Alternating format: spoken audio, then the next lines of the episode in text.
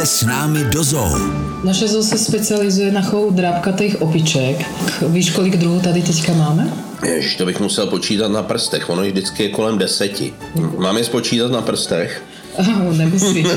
Vždycky kolem deseti, ale to neznamená, že všech deset druhů vidí návštěvníci, je to tak? Bohužel je to tak, no, ono, eh, tady máme vlastně expozici na 1, 2, 3, 4, 5 opiček, plus vlastně co můžeme mít na volno na tropiku.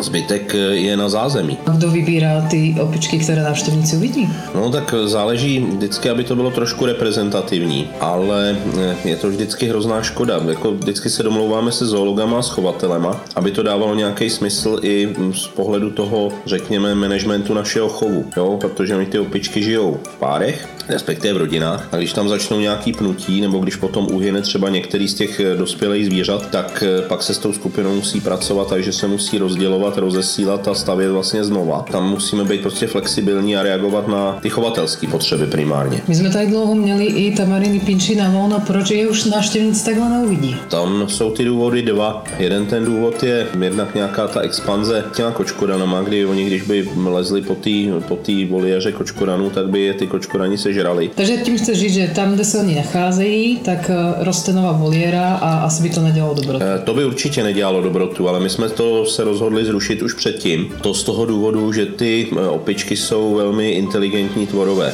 A jakožto inteligentní tvorové velmi rychle zjistí, že návštěvník je potenciální zdroj žrádla. Jsou lidi, kteří těm opičkám budou dávat krmení, i když je to zakázaný. Ty opičky se toho potom dožadují, takže se to stává jednak nebezpečný pro ty opičky, protože žerou co nemají. Jednak nám potom velmi rychle zjistí, že jsou odpadkový koše plných dobrot, který vlastně jsou podobný tomu, co jim nosí ty návštěvníci. Další věc je to, že oni jak se toho dožadují, tak potom můžou někoho pokousat. Čím jsou ty opičky zajímavé? Jako někdo by si mohl říct pět nebo šest stejných druhů. Čím se liší? Proč jich máme vlastně tolik? No, nejsou, nejsou, nejsou stejný, protože oni jsou tam vývojové větve, jo, a tam je mm, za mě hrozně zajímavý, jak vlastně ty jednotlivé skupiny v rámci toho, jak ta speciace probíhala, tak jak jsou si navzájem podobný, jo, že tamarín vousatý, tamarín bělovousí a tamarín bělohubý. To jsou vlastně tři linie nějakého společného předka původního, kdy oni jsou si tak nějak trochu podobný a my na to můžeme demonstrovat i nějakým způsobem ten vývoj v přírodě a tu obrovskou pestrost. A když už o tom mluvíme, já si myslím, že návštěvníci často mají problém rozdíl kosman tamarín.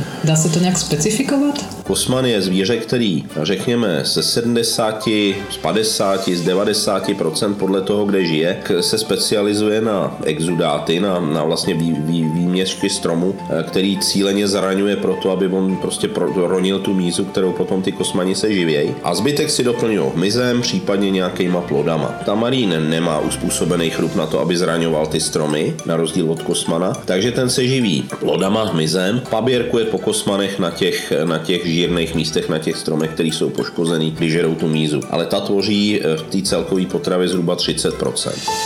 Pojďte s námi do zoo každou neděli po 11. hodině. Český rozhlas Vysočina. Žijeme tu s vámi.